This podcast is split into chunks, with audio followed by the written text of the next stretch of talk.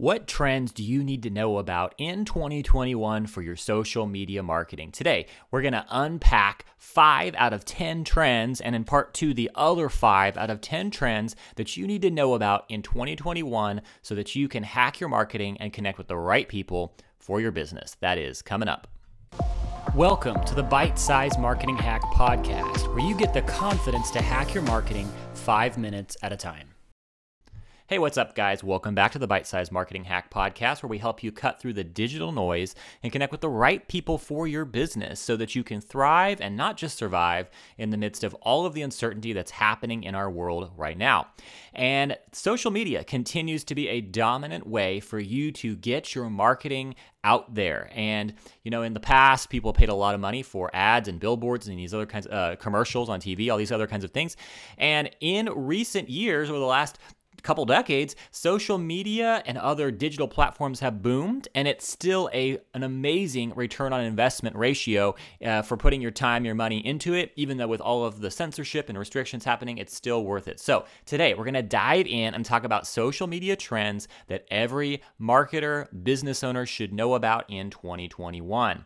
So here's part one. The last 12 months have been transformative, and one of the key changes being increased reliance on digital connectivity for work, play, socializing, connection, etc. So, indeed, the impacts of the COVID 19 pandemic and the various mitigation efforts have underlined the critical role that the internet now plays in our everyday lives. And within that, they've also increased our reliance on social media apps, which are increasingly serving a range of different purposes in our day to day routine. So, that could be a bad thing, as we've just seen recently the impacts of misinformation and division and censorship on social media. It has significant consequences but it also provides more ways to share and connect. So uh, it allows you to shop, to research, and do so much more. So that's what makes this list from the team at Oberlo particularly relevant. And so I'm going to share with you this list of top 10 social media trends you need to know about that outlines key social media trends of note in 2021 and puts a spotlight on the importance of social media for your business. And while you're likely to know many of these trends, it's worth considering their impact on your marketing approach. So let's dive in and talk about a few. So, number one, the proliferation of memes on social media. Memes usage and mentions rose 26% from 2019 in August uh, to July 2020.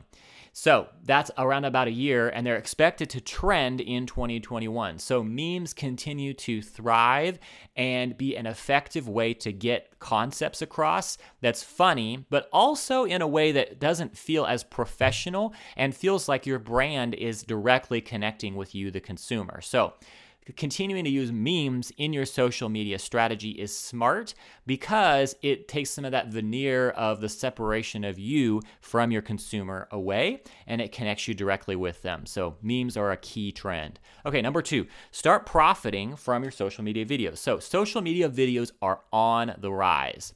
Alibaba, Instagram, they're among the platforms that have announced new measures to help brands boost revenue from videos. More and more videos are going to be monetized on platforms, and so you creating strategic videos that fit the, the particular uh, T- context of the platform. So TikTok, it's got to be very short. On other platforms, you can use a few more seconds in your video length. But creating a video that is uh, catchy and connects with the user is very effective and will continue to be effective as a way to convert and get sales in 2021.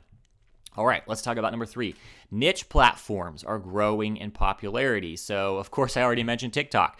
Global time spent on TikTok grew 210% year over year in 2019, and Reddit's monthly active users grew 30% year over year. So, Reddit and TikTok and several other platforms are growing like crazy. And so, they're called niche platforms for now. I think they could become dominant platforms in the days ahead.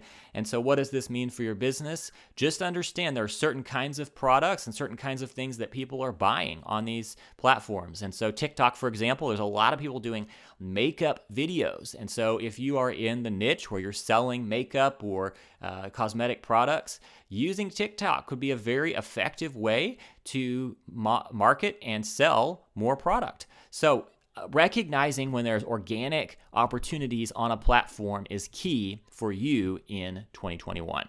All right, let's talk about number four, and that is that social media stories are not going anywhere. So, daily active stories, users on Instagram, Facebook, and WhatsApp, they all hit 500 million each in 2019. Each. So, the, the use of stories, this what's called ephemeral content, are not going anywhere. People love the fact that they can uh, put up content that is giving a glimpse into their life, but it's got this quality to it that it's going to disappear.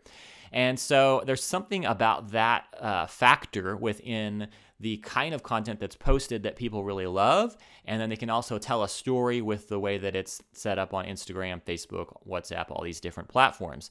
So take advantage of this.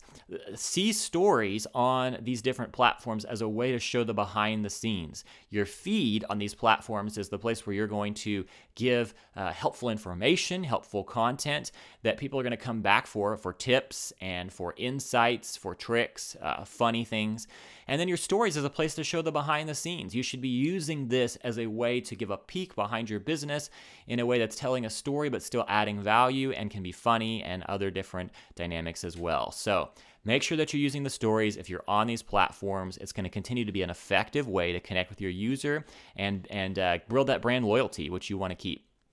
All right, let's talk about number five, and then we'll hit five more in the next episode of part two. So, number five for today digital disinformation is on the rise. Now, this one's controversial, so uh, I'll, I'll share the, the one and then we can talk about it. So, digital disinformation on social media, including fake news, conspiracy theories, all these things have been increasing since February 2020. Now, there is definitely uh, a lot of opinions about this particular one, whether it's called disinformation or whether you would call it censorship.